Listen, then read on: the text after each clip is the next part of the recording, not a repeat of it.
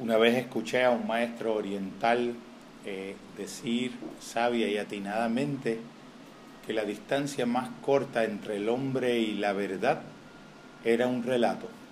La distancia más corta entre el hombre y la verdad es un cuento bien contado, articulado, pensado, sentido, verdadero y auténtico, verdadero por bello. Quería compartir una pequeña historia se la debo a una compilación, somos hijos de nuestras historias, de la compañera Luz Divina, eh, hiciera un libro maravilloso donde esta historia llamada El valor de la vida, quiero que dé pie a la reflexión que quisiera compartir con ustedes. Un hombre de 92 años, quien cuidaba mucho su apariencia, se muda a una casa de ancianos. Su esposa de 70 años había muerto. Él fue obligado a dejar su hogar y después de esperar varias horas en la recepción, sonríe gentilmente cuando le dicen que su cuarto está listo. Conforme camina lentamente al elevador usando su bastón, le describo su cuarto incluyendo la hoja de papel que sirve como cortina en la ventana. Él dice, me gusta mucho, y lo dijo con el entusiasmo de un niño de ocho años, como si hubiera recibido una nueva mascota. Señor, usted aún no ha visto su cuarto. Espere un momento, ya casi llegamos. Eso no tiene nada que ver, contesta. La felicidad yo la elijo por adelantado. Si me gusta o no el cuarto, no depende del mobiliario o la decoración, sino de cómo yo decido verlo ya está decidido en mi mente que me gusta mi cuarto. Es una decisión que tomo cuando me levanto. Paso mi día en cama enumerando dificultades con partes de mi cuerpo que no funcionan bien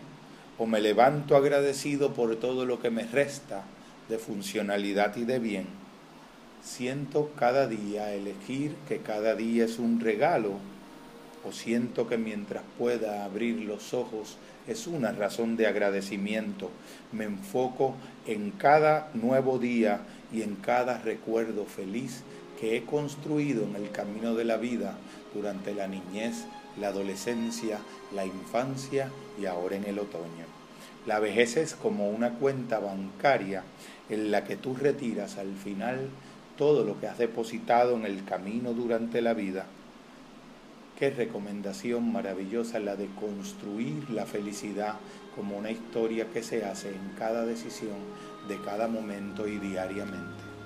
Reflexionando sobre esta idea, esta experiencia increíble de bienestar que llamamos armonía, eudaimonía le llamaban los griegos, o felicidad, y el valor que la experiencia del dolor paradójicamente tiene en la aventura de la felicidad eh, recordamos este anciano del relato que les compartía, pero recordamos también las dimensiones de un mundo donde aspiramos a tener visiones desmembradas y fragmentadas de las cosas, en las que aspiramos a vivirnos el resultado sin el proceso, las metas sin el camino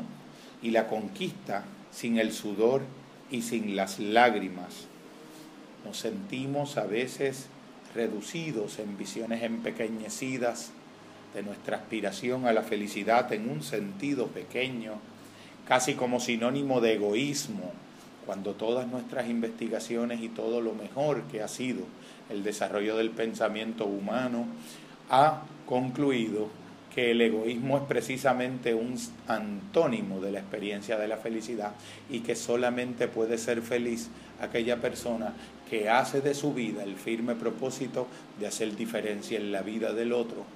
Como dirían allá en aquel pensamiento antiguo africano del Ubuntu, soy porque somos. El otro y la diferencia que puedo hacer en él es la mejor parte de la experiencia de mí.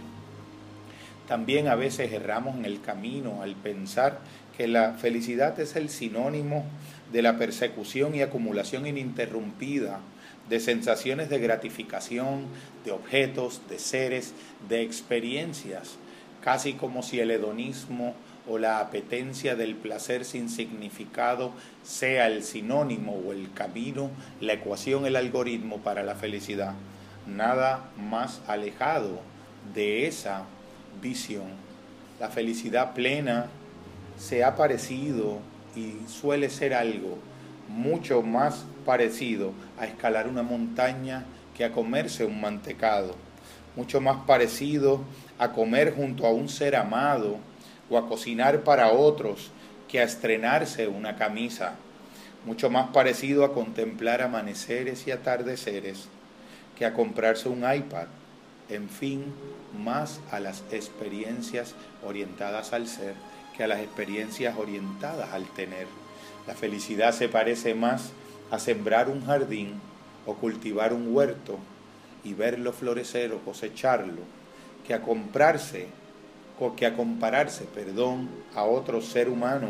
para poder pensar positivamente respecto a sí mismo solo cuando salgamos favorecidos de la comparación. La felicidad suele ser algo tan distinto al 90% de las ideas de lo que hemos pensado que pudiera conducirnos a ella, demostrado falso desde la perspectiva de la ciencia, desde la perspectiva del corazón. El papel misterioso que el dolor significado apropiadamente puede cumplir en el camino de la felicidad se parece más a la construcción de una historia. La felicidad resulta ser algo mucho más afín a experiencias que incluyen el sacrificio, el dolor, la sudoración, la lágrima, el sangrado, la felicidad, la felicidad de la perseverancia, la felicidad de la resiliencia, la felicidad de la capacidad de dar una respuesta a una realidad, aun cuando la realidad nos es adversa como nos enseñaran siempre grandes maestros, sobre todo nuestro maestro y testimonio de vida, Víctor Frankel, aún en los momentos en que el hombre no pueda escoger las circunstancias en las que vive, siempre tendrá